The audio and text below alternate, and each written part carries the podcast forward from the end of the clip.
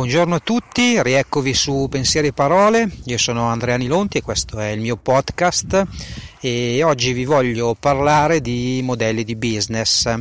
Eh, vi voglio parlare di questo argomento perché è chiaro che la situazione che stiamo vivendo sta mettendo un po' in discussione i modelli di business che le aziende hanno adottato in passato e che adottano, adottano tuttora o hanno adottato fino all'inizio della crisi dovuta alla diffusione del coronavirus. Allora, mh, mm, dobbiamo partire da una premessa, mh, mm, il mondo che verrà dopo il coronavirus non sarà uguale al precedente. Dobbiamo prendere questa premessa come un dato di fatto. Eh, storicamente ogni, ogni, crisi ha generato dei cambiamenti e le cose non sono mai tornate eh, come erano prima della crisi.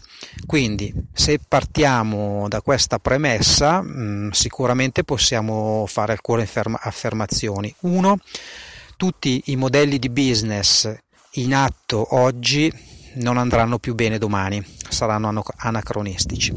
Due, in questo momento nessuno è in grado di eh, prevedere quale sarà un modello di business efficace. Quindi cosa bisogna fare? Eh, bisogna semplicemente seguire una strategia agile, cioè pensare che tutto quello che si è fatto probabilmente non andrà più, be- non andrà più bene e ripensare a dei modelli che siano molto agili e veloci da cambiare.